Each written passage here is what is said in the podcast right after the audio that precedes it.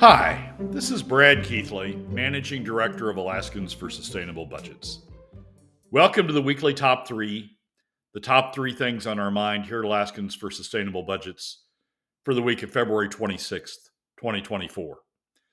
The weekly top three is a regular segment on The Michael Duke Show.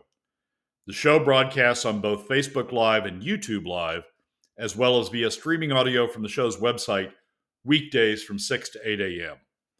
I join Michael weekly in the first hour of Tuesday's show from 6:10 to 7 a.m.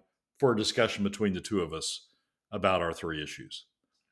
We post the podcast of our discussion following the show on the Alaskans for Sustainable Budgets Facebook, YouTube, SoundCloud, Spotify, and Substack pages, also on the Alaskans for Sustainable Budgets website, as well as the project's page on national blog site, medium.com. You can find past episodes of the weekly top three also at the same locations. Keep in mind that in addition to these podcasts, during the week, you also can follow and participate in the discussion with us of these and other issues affecting Alaska's fiscal and economic condition by following us on the Alaskans for Sustainable Budgets Facebook page and through our posts on Twitter. This week, our top three issues are these. First, we discuss a recent tweet from former Governor Walker's chief of staff that explains why some are so strenuously opposed to constitutionalizing the PFD, even though doing so would be better for the overall Alaska economy and would lower the cost of government to 80% of Alaska families.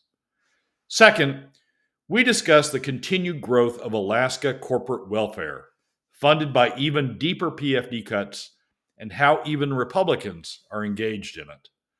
And third, we try to better define the Cook Inlet gas issue in an effort to help identify the best solution, not just the most expedient one. And now, let's join Michael. We're going to start off with uh, your weekly top three, Brad. First and foremost, they are now saying the quiet part out loud. What exactly do? What exactly does that mean? So I got into a Twitter exchange with Scott Kendall. Woo, uh, Scooter. Woo, Scooter Kendall. Uh, Governor Walker's former former Governor Walker's chief of staff, last chief, second chief of staff, um, about uh, HJR seven, about uh, Ben's uh, constitutional amendment to constitutionalize the PFD, not at a certain amount, but at what the legislature determines from time to time uh, by statute. And um, he started out with a, uh, very strong uh, uh, comment that uh, the legislature shouldn't pass HJR seven, uh, that it would do bad things, and then I my response was that's false. Um, all HJR seven does is take away the legislature's ability to use the worst possible funding mechanism, the funding PFD cuts, the funding mechanism that has the has the largest adverse impact on the overall Alaska economy and on 80% of Alaska families. And all that's all it did. It didn't set a PFD. It just took away the legislature's authority, uh, ability to use the worst. And then Scott came back with a with a response that I think uh, is just sort of classic. It says, "In a perfect world, I'd agree with you, but they need to fix the formula, raise new revenue first. Constitutionalizing the current formula guarantees a permanent $1 billion deficit.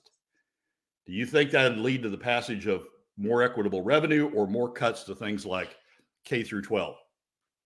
And here's why I think that's that's that's an admission against interests, as lawyers would say, or it's saying the quiet part out loud, uh, as I put it in my column last week in the Alaska Landmine.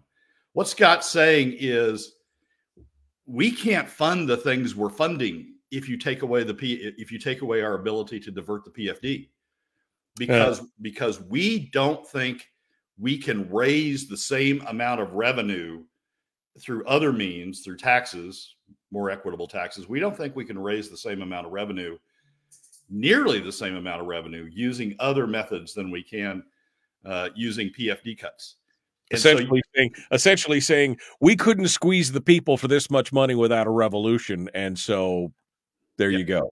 Exactly right. That's that's the thing that you and I have been talking about for a long time, which is which is what the PFD does is is in a very non-transparent way. allow the government to take money from Alaska families and to use it uh, for government spending. If they had to do it through a more transparent way, a way that that said this is a tax rate as opposed to just you know we're just shuffling money around. This is this is what we're taking from Alaska families in a transparent way. And if they had to do it in a way that was broad based, which would raise money not only from middle and lower income Alaska families, Alaska families, which is what the PFD cuts, PFD cuts do, but also from non-residents, also from the top 20%, and likely also from the oil companies, if they had to do it in a way that hit those groups, then they wouldn't be able to say the, raise the same amount of revenue. And what they're essentially admitting is, look, we've got an advantage with PFD cuts because it's money that's already that we've already got control over, just like your uh, financial advisor has control over your investments, and and the money sometimes comes to him before, and he sends it on to you, just like just like that. The the the the legislature's got control over PFDs, and and to give that away and to and to have to resort instead to more transparent more broad-based approaches they don't think they could raise the same amount of revenue. So what's so what he admitted is what's really going on here is the gov is those in favor of government spending without regard to the impact on alaska families those in favor of government spending want to continue to use pfd cuts because they can spend more than they than they think they could if they had to do it in a more transparent, uh, more broad-based way. Those those who say, "Okay, go ahead and take our PFDs," are essentially saying, "Go ahead and build government, build government up to the amount of the full PFD, which is billions of dollars. Go ahead and build and build government up that amount. We don't care. Go ahead and take our PFD." When when if we did it in a more transparent, more broad-based way, uh, we would have less government. We would control government spending because they admit uh, they admit that they don't think they could raise the same amount of revenue. It, it's a it's something that I've long speculated uh, was going on here, long thought was going on here.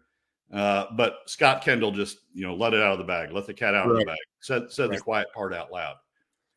Yeah, no, I mean Ben and I were talking. Ben Carpenter and I were talking about this yesterday, and he was talking specifically about you know this idea in economics where you have that felt uh, you know you have the, the difference between the money that's essentially intercepted on its way to you and this is the milton friedman you know payroll tax thing where if you know the money's coming to you but you don't get it all it's one thing but if you get all the money and then you have to pay the tax on it it's a whole different critter, right? I mean, mentally and intellectually, you feel it a lot more because you got the hundred dollars and now you got to pay thirty dollars back versus you just got seventy dollars to begin with.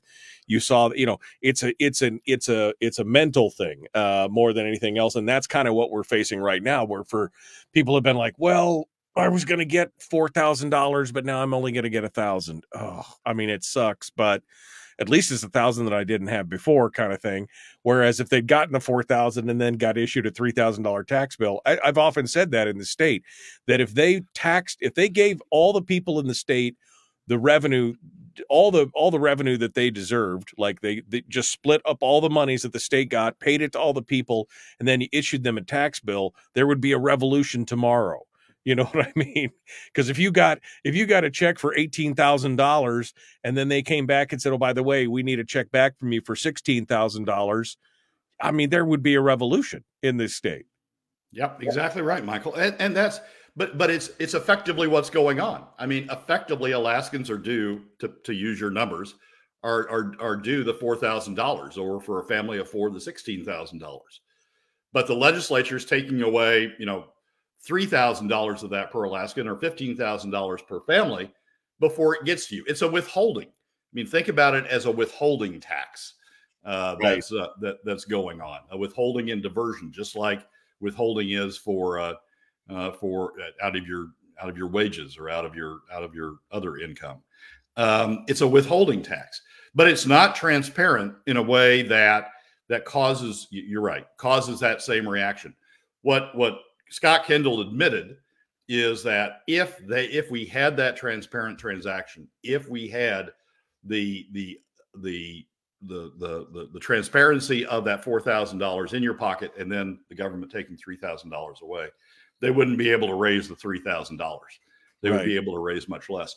So you know what what this what this means is for those who want to who for those who really you know think about it, what HJR seven is is a spending is a spending constraint. It is it is the creation of transparency for for what the PFD would be, and then the creation of transparency for what government is trying to take away uh, when they when they have to do it. it. It's it's it's that. It's other things too. It's lessening the burden on Alaska families because the other ways the government would have to take that money away is through a broad based approach that would reduce the impact on middle and lower income Alaska families. It's a lot of things. It's a lot of positive things. So when you listen to the HJR debate, and I and and I think that got delayed according to the yeah, according to the records, got, it got delayed till tomorrow, or yep.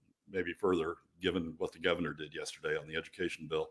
Yeah. Um, uh, when you listen to the HJR seven debate on the floor, listen, or when you read the articles about it, when people like Andy Josephson said, "Well, we just can't do, uh, we just can't, you know." Uh, uh give away the PFD. We just can't constitutionalize the PFD. We need to be able to snatch that money first. Listen to that, not only in the context of they need to be able to snatch money, but what they're arguing for is the ability to snatch more money away from Alaska families than they would be able to do under more transparent under more transparent methods. That's the that's the giveaway.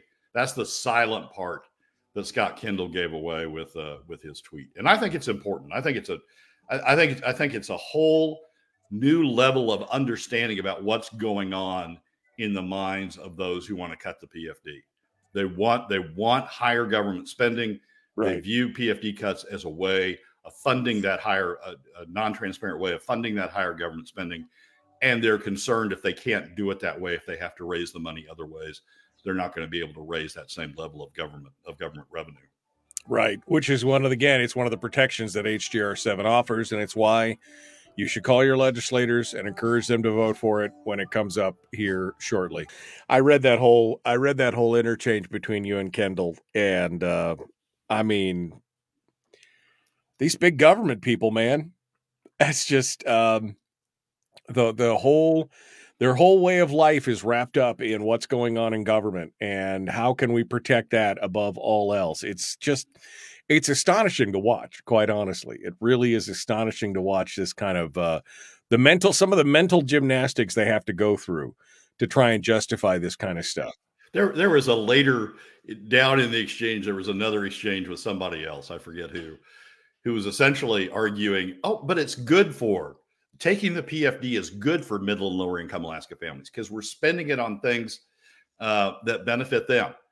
So if somebody's trying to tell you that it's good for you, they're, that they're charging you double to do something that's good for you, they could charge you half uh, to do what they're doing for you, which is which is essentially the re- relationship between raising government revenue through government government revenue through PFD cuts versus other broad-based approaches. When they're trying to tell you they're doing something good for you, but taking double your money to do it for you. Uh, that just doesn't that that doesn't sound right. I'm really trying to help you out. Here, just give me give me double the amount of money that you would have to pay somebody else. Give me, you know, that money and I'll help and I'll help you out. I'll sprinkle some fairy dust back on no, you. It's like it's like mugging you for your own good. I'm just gonna just take all your money.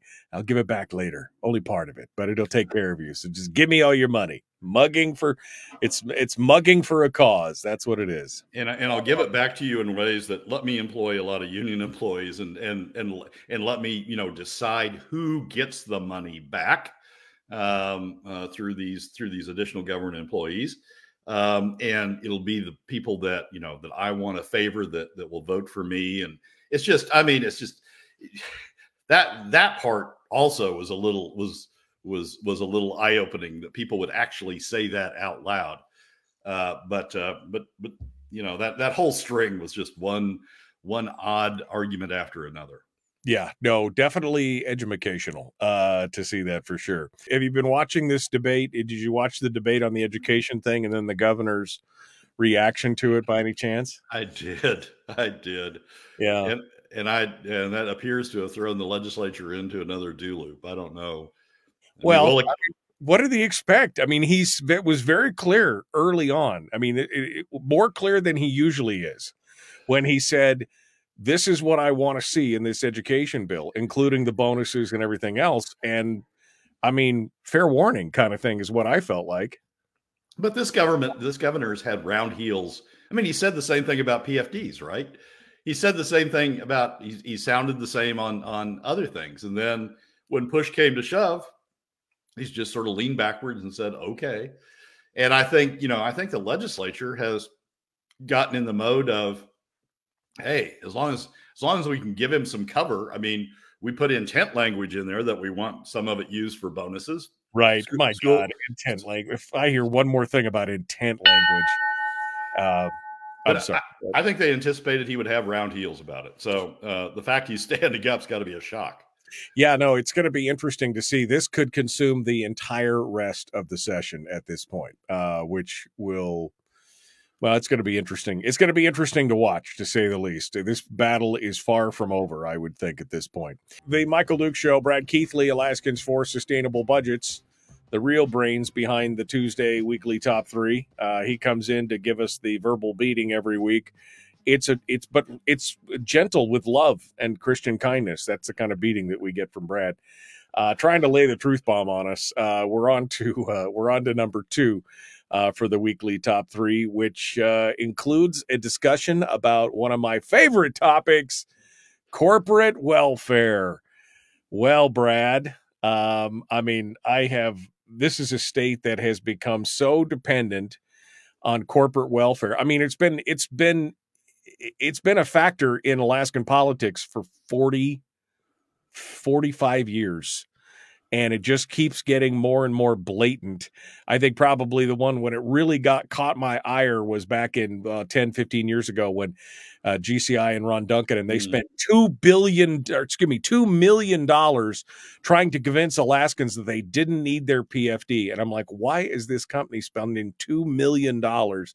And then I started following the money and realized, oh, well, it's because that's their gravy train. Their gravy train is the government spend.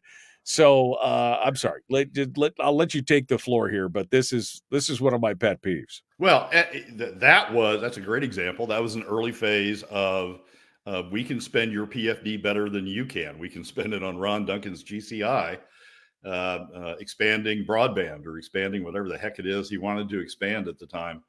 Uh, let us just take your PFD and we'll and we'll give it to Ron and everything. Everybody will be better. We're we're we're doing good for you by taking this money from you and, and spending it for you on uh, on something that we're paying double, uh, but we're spending it on something that we think is good.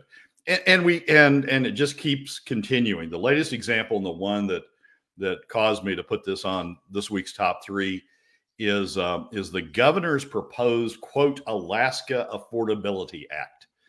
And what the governor's proposing to do is to create a tax credit for corporations who who fund childcare, who fund childcare for their employees, or fund housing for their employees, or help their uh, uh, the employees reduce their mortgage costs, or all sorts of a variety of things.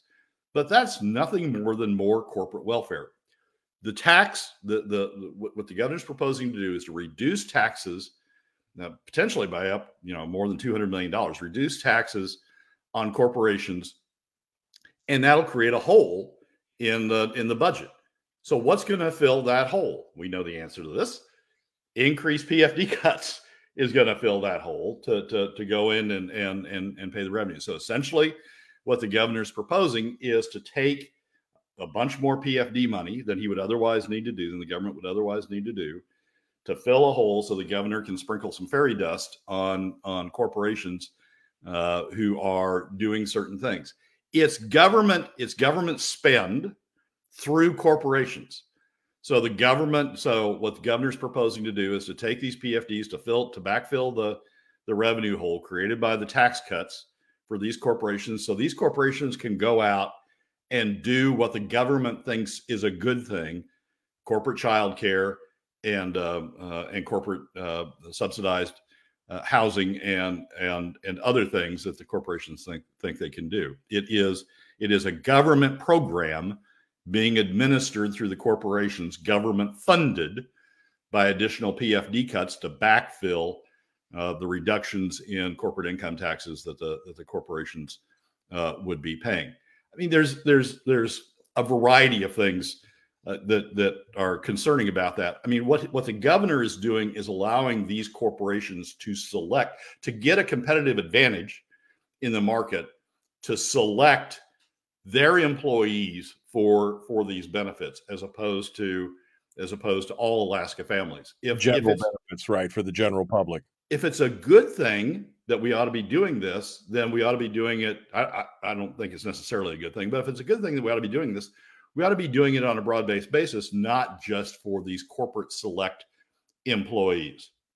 And if it's a good thing, we ought to be raising, and if it's a, it's going to benefit, you know, Alaska generally in terms of making Alaska more affordable and more competitive, and and and and help business out and, and bring in more employees. If it's, if it's a generally good thing, we ought to be funding it generally across the board uh, from all income classes and and from non-residents as well uh, as as instead of just funding it from middle and lower income Alaska families through uh, through PFD cuts. So it's it's just another form uh, of corporate welfare uh, that uh, that the government's proposed. This time from Governor Dunleavy himself.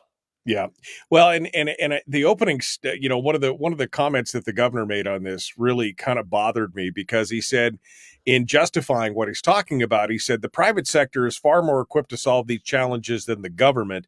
He says the bill's a catalyst to set in motion voluntary development by the private sector, which sounds a lot like the free markets can take care of it. The problem is, is that what we've got is we've got a manipulated free market where the government is controlling. Uh, you know, again, instead of being broad based, it's the government controlling this, and so it's not truly a private sector as you said it's choosing out just a small section and and and again this is my whole problem with this whole discussion on um you know subsidized childcare subsidized housing for your employees now the now the private companies are going to get involved which is going to create that hole in government and they're going to ask for even more so it just continues to manipulate and cause problems it does. It does. I mean, if it's good for the corporations to do it, they ought to do it. And it and if it's a routine cause of business, a routine cost of business, they can deduct it against against their taxes as a routine cost of business. What the governor's doing is allow is creating this special program that allows them to to get a, a tax credit out of it, which is much more important than a tax deduction. A tax credit out of it, uh, and um, and and and have a government funded program, essentially a government funded program uh, for uh, for those for those select corporations that are that, that choose to do it. Th- that that sort of pales, that sort of corporate welfare paled in comparison, though, by the end of the week, to to a second uh, proposal out there put by put out by Kenai Senator Jesse Bjorkman that proposed to do this. It it it, it he he put in a bill to pass a statute that would allow the state by eminent domain to acquire what are called overriding royalty interests in the Cook Inlet, specifically in the Cook Inlet.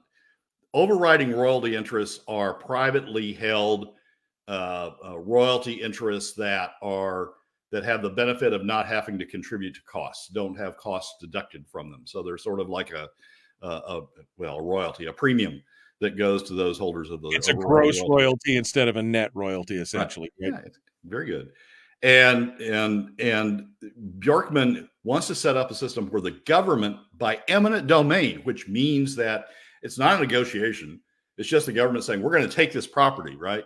Just like coming in and taking any piece of property, government coming in and taking any piece of property. We're going to take it. The court will set how much we're going to pay you, but we're going to take it.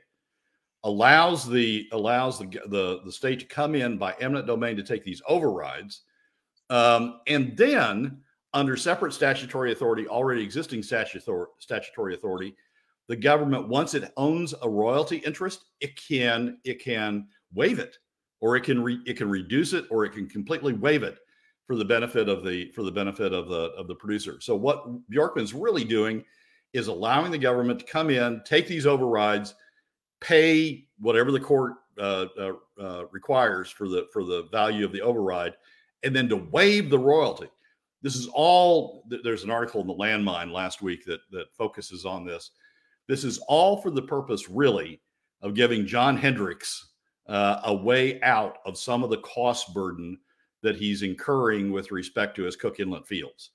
And there's there's an override sitting on those Cook Inlet fields that that Hendrix claims is a is a is a burden on burden to his business that he has to pay those overrides.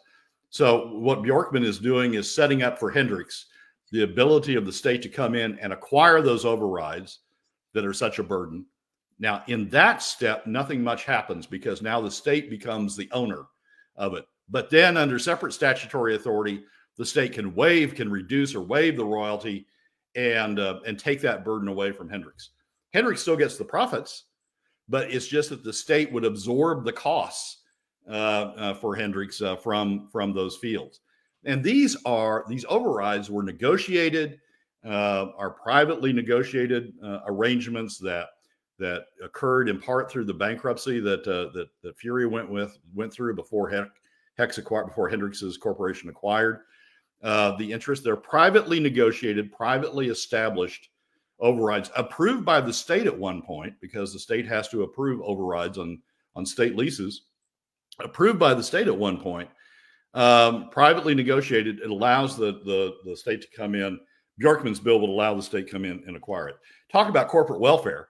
It means a bailout of john hendrix uh, uh, uh, setting up a bailout of john hendrix in a, in a big time way taking away his costs uh, and allowing him to keep the profits which I mean, again, I'm just I'm just shaking my head. I mean, again, creating uh, you know, more loss for the state in the long run. I'm assuming that they wouldn't receive any of the royalties at that point because they've overridden and then written them off. Is that is that? Yep. So, yep. Backfilled by PFD cuts. Yeah, backfilled by again by more PFD cuts. Uh, I, you know, I just at this point, Brad. I, Uh, I don't know. What is it going to take? Is it going to take a complete and full taking of the PFD for people to go, wait, what just happened? I mean, well, what just happened was the thing that Brad and I have been warning about for 10 years that they're going to take the PFD in its entirety. And then when that's done, they'll come to you and go, oh, you, you know, you Alaskans, free rides die hard. You guys really need to pay your fair share now. I mean, is it, is this not what's coming in your opinion? Well, yeah, but, but it's the same thing, Michael. I mean, it's, it's stuff, stuff's going on. Stuff is going on. This, this, this, this corporate uh, welfare on on childcare and on housing. Um, uh, the the John Hendrix bailout stuff's going on because they're able to take the PFD non-transparently, take the money through uh, uh, the PFD non-transparently. Stuff that wouldn't happen if we had if we had other funding mechanisms that require that were transparent, so you saw what was going on and broad based. No one, I mean, if if if somebody said you have to pay an increased tax um, uh, in order to fund John Hendrix's bailout, you have to pay an increased tax in order to give ConocoPhillips an improved competitive position in hiring employees because they're going to be able to offer child state subsidized child care. You have to pay a tax to do that. People go, no, no, no, no, no. Wait a second. I'm not going to pay a tax to bail out John Hendrix. I'm not going to pay a tax to to, to subsidize ConocoPhillips. But that's exactly what's going on. Only it's being done non-transparently through PFD cuts instead of transparently through through a tax. And that's what that's what Scott Kendall says. We don't want you to see it. We don't want you to see it. We don't want you to yeah, see yeah. what's going on behind the curtain because we know you wouldn't pay for it right. that way. We want to keep we want to keep it behind the curtain so we can keep it hidden don't take the cookie jar away from us. We really need that cookie jar. You just you you pay no attention to the man behind the curtain. Eminent domain. The fact that they were so blatantly, you know, it's oh man, my head is going to explode. All I could say is thanks to all you people on the peninsula who put Jesse Bjorkman in there uh, to help us out. Uh, it's just, it's just painful. I'm starting to wonder if people are just so exhausted by this whole thing that they're just, I mean, that they're just not even paying attention and throwing their hands up. I mean, the PFD argument seems to have gone super quiet. We've got HJR7, thank goodness that that at least is up there. But it just seems like people are just like, whatever, just whatever. It, it, it, it feels that way in a lot of, uh, in a lot of discussions that I've had over the last uh, couple months that most people are just like, okay, whatever. I just want to move. You know, uh, I don't know if it's exhaustion or what, but this is a this is a hot mess for sure, Brad. Well, without a without a baseline, without something like HJR seven that sets a baseline uh, on on how much of the PFD you can take, uh, sets it by statute on how much of the of the PFD government can can withhold and divert to, to government spending. Without a baseline like that, it's a debate that goes on every year, right? It's a debate that that you know uh, is just is just a, a perennial uh, dogfight about about what we're going to deal with it. We need to be able to draw a line under it and move on. But but as Scott Kendall, you know, indicates in the in the in the Twitter exchange, they don't want to draw a line under it because they oh, know they yeah. know they can just can continue as long as it's not not defined they can just continue grabbing it just continue yeah. to grow government by grabbing it. So no. it's in their interest not to define it's in their interest not to not to end this debate just to keep it as an endless debate. Eight years of it being a political football. Essentially it's as i said before every time it, it sucks up all the oxygen in the room so it's all like look at this. Here's the pfd look at this. Fight about this. And we're not paying attention to everything else. Meanwhile people are getting exhausted fighting about the same thing over and over and over again.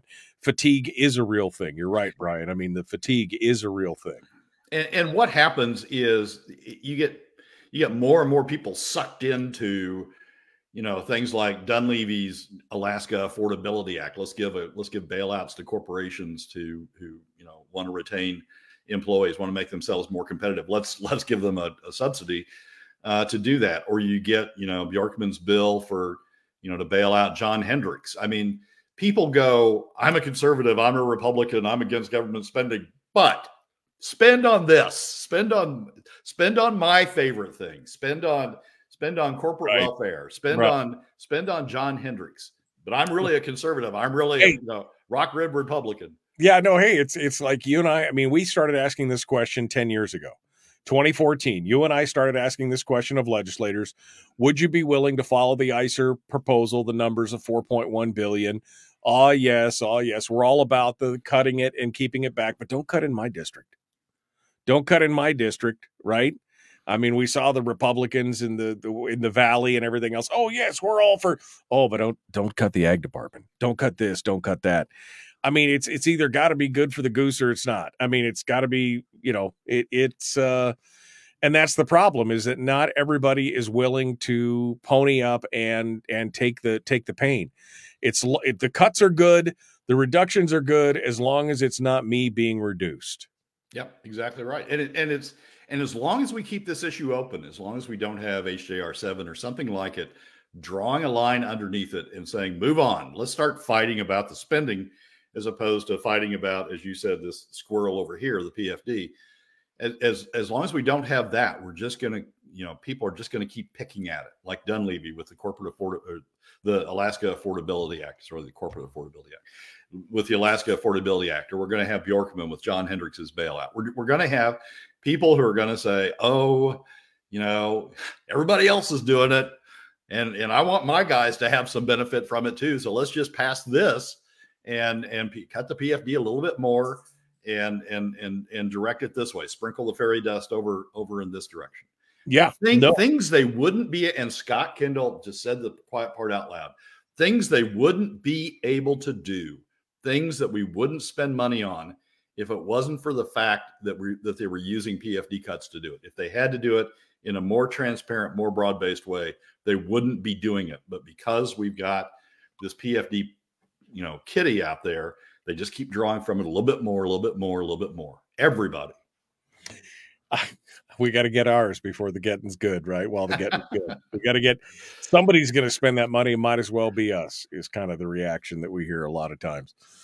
Uh it's just it's so it's so frustrating brad especially since again everything that we predicted that we've talked about since 2013 uh, 2014 has all come to pass and it just continues to get worse and i i just i just don't even know what to say at this point uh, don't go weary michael i mean yeah. don't don't go weary because yeah, yeah you can't grow people, well doing but people will just keep taking more and more money from it until, as you say, it's all gone. I, yeah.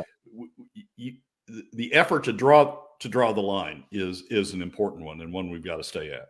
Brad Keithley, Alaskans for Sustainable Budgets, our guest, the final segment of the weekly top three.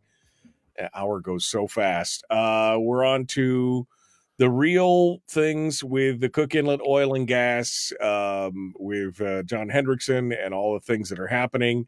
Like you said, it got a little bit of a back burner last week because of the uh, discussions on the education spend. So, where are we at, and what are your thoughts on it for this week? Michael, I, I, think I think we need to focus on better. There's a lot of stuff going on, a lot of proposals being out there, being made out there with the Cook Inlet. There's a lot of commentary on the Cook Inlet. Yesterday, there was a presentation by the Alaska Gas Line Development Corporation that said, "Hey, we got a solution.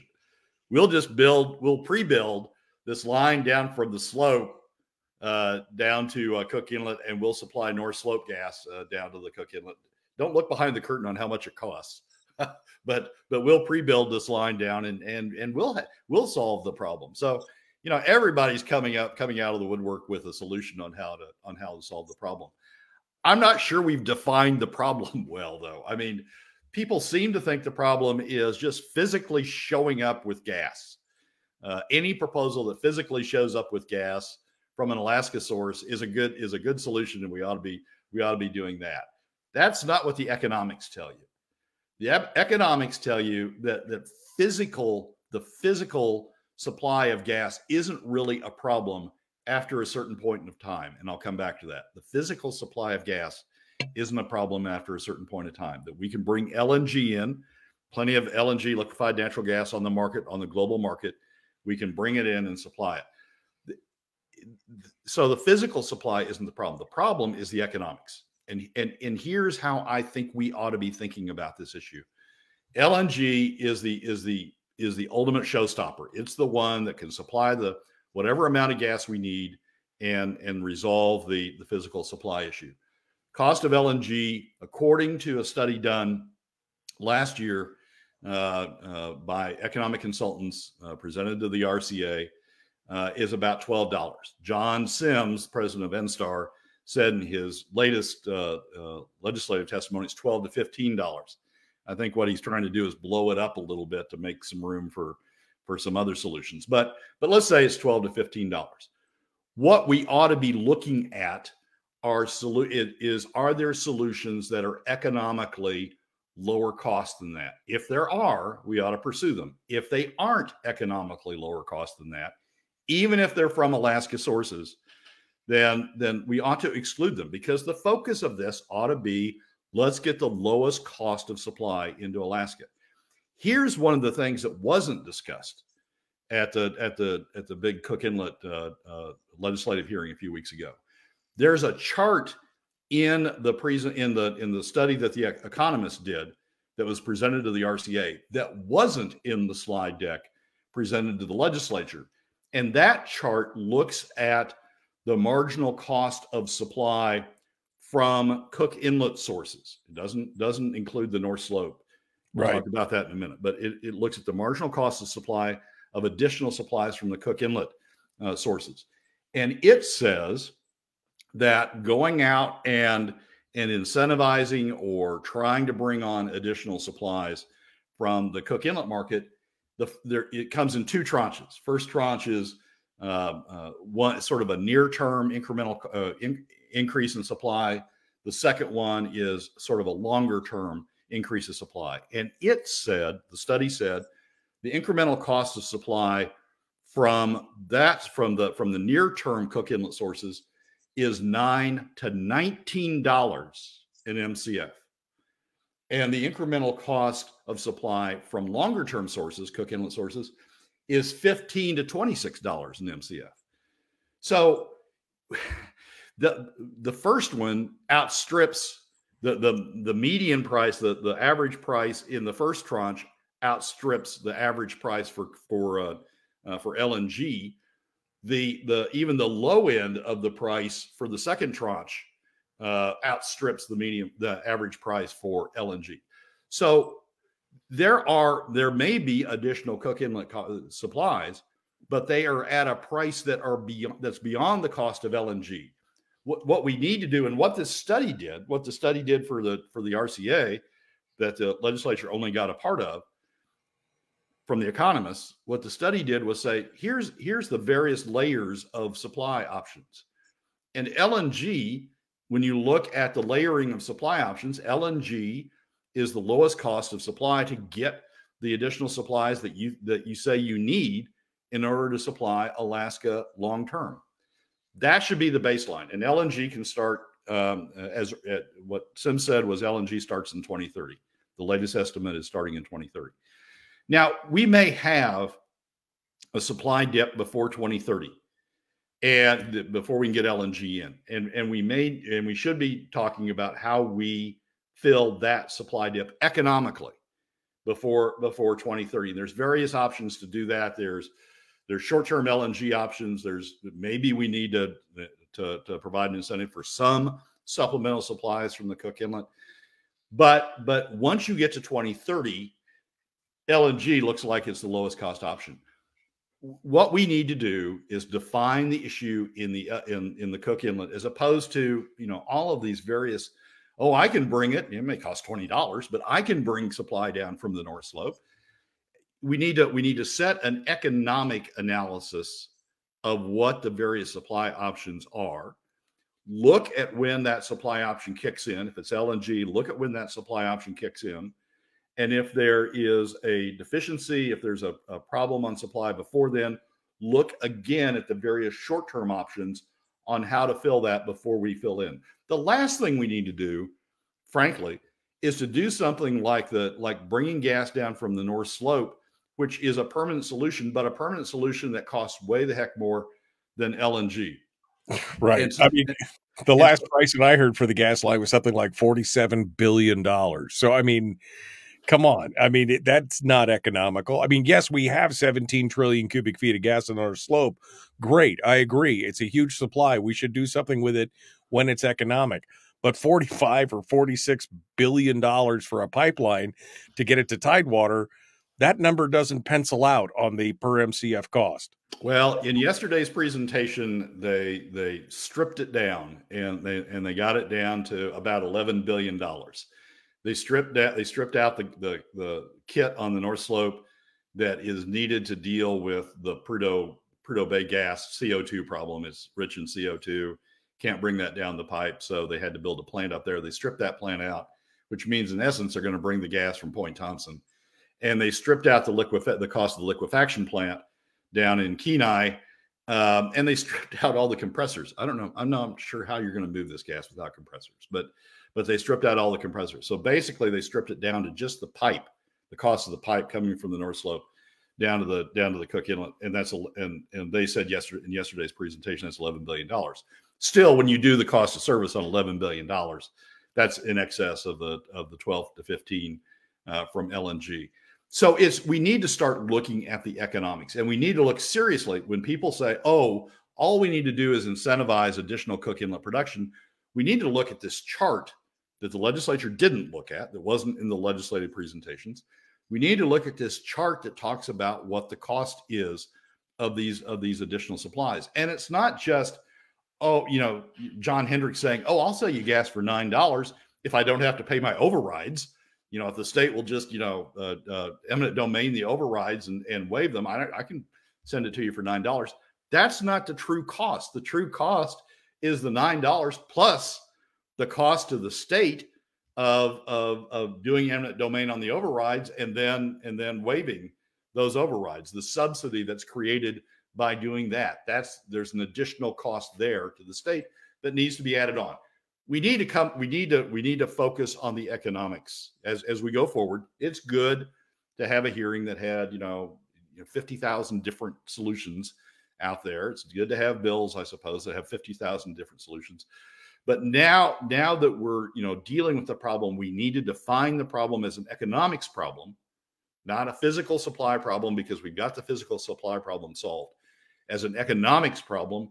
And then we need to look at the lowest cost supply for the various time periods uh, uh, to, to, to meet the to meet the demand. Is this fixable, Brad? Less, we got just over 60 seconds. Is this fixable for real if they got serious about it? Yes. Yes. Physical supplies available in the world. Yes. It's fixable. We just have to import it. We have to quit looking at Alaska gas and just look at the import in the long term, in the short term, and in the long term. Right. We need to look at the most economic supply, and and and what the charts are telling you is the most economic supply over the long term is LNG. That's why I'm not I'm not saying LNG first. What I'm saying is the most economic supply, and once you impose that that criteria, then LNG follows from that. If Alaska were a lower cost supply, great but it's the total Alaska cost. It's the cost of the utility plus the cost of the subsidy that the state's proposing to throw on top of that. We need to look at the most economic supply overall, period, and then and then go with that. Get on with that. All right, Brad Keithley, Alaskans for Sustainable Budgets, the weekly top three. Uh, Brad, where can people find that chart? Uh, it's in uh, my column uh, the week before last, my Friday column on the Alaska landmine the week before last. I think the title of that column is is Alaska on its way to mimicking Venezuela. Okay, and uh, and the charts in that column. Tom McKay in the chat room says, "Send us the chart, Brad." Why didn't they get that chart during the presentations? I I mean, I'm well, I'm curious. Tom, yeah. go go to the Alaska landmine. Go to the go to the uh, chart of the week. It's a heading up there. Click on it and go to the chart. Go to the column for February sixteenth. Um, and then and then he doesn't want to hear this again. But call the economists. have have the economists testify before the before the committee. Right. Well, I mean, to me, I would love to see Alaskan gas in Alaskan households, uh, you know, being used. I would love that, but it has to make economic sense. And unfortunately, although I've been a huge proponent of a gas line for Alaska, it's got to make economic sense. It just can't, you know, and maybe we could have built it years ago uh, at the time and been able to do it. But now there's gas finds all over the world, and LNG is just it's it's just cheaper to bring it in at this point than it is to do anything else. Actually, LNG, I I, I do a chart every Monday uh, uh, for the chart of, for the Alaska Alaskans for Sustainable Budgets chart of the chart of the day. We do charts of the day uh, early in the morning, and we do and then the Monday's chart is on uh, global gas. It's on the cost of global gas, looking at the futures markets, the cost of global gas versus the cost of of of ENSTAR, because I just want to see what the relationship is. Actually, Asian gas delivered to Asian LNG markets is now cheaper than than Alaska gas than ENSTAR gas. Now that's sort of a you know we're off peak. We're not we're not during the, the the coldest winter months and and there's a lot of explanations for that. But it's not it's not necessarily the case that global lng is is automatically the most expensive is, is automatically the most expensive option. I mean people try to dismiss it that way. Oh god we wouldn't uh, lng just that's just so expensive. It's not. I mean we've got a huge amount of lng a lot of it that was developed a lot of that that was that's being developed for Europe as a result of the of, of the Russian uh, uh, situation.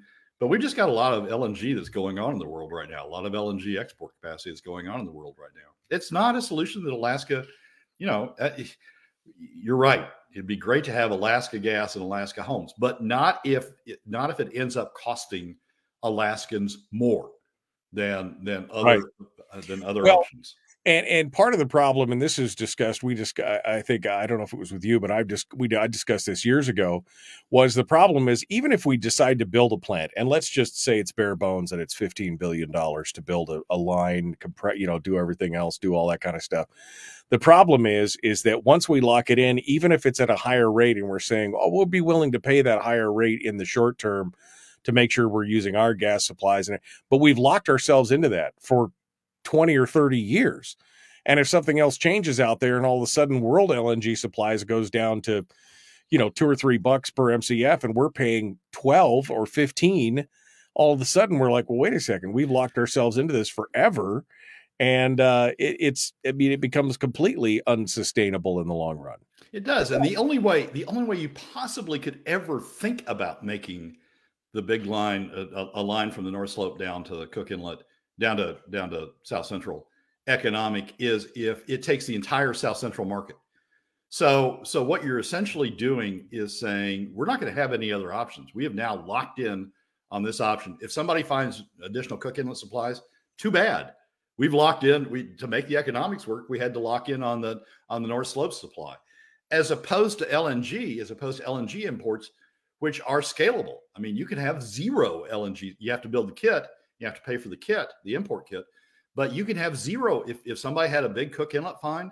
You can back out all the LNG and just say we're not going to order any any tankers, uh, and and supply it from Cook Inlet again. So LNG gives you a flexibility that that some of these that some of these other options don't. I mean, they they lock you in on on long term a long term a long term contract that you're not you're not walking away from, and you've right. made and and that has the potential then to make South Central much economic. You're exactly right, ec- uneconomic for the long term, as opposed to you know just getting over this hump uh, and uh, and and dealing with it from there.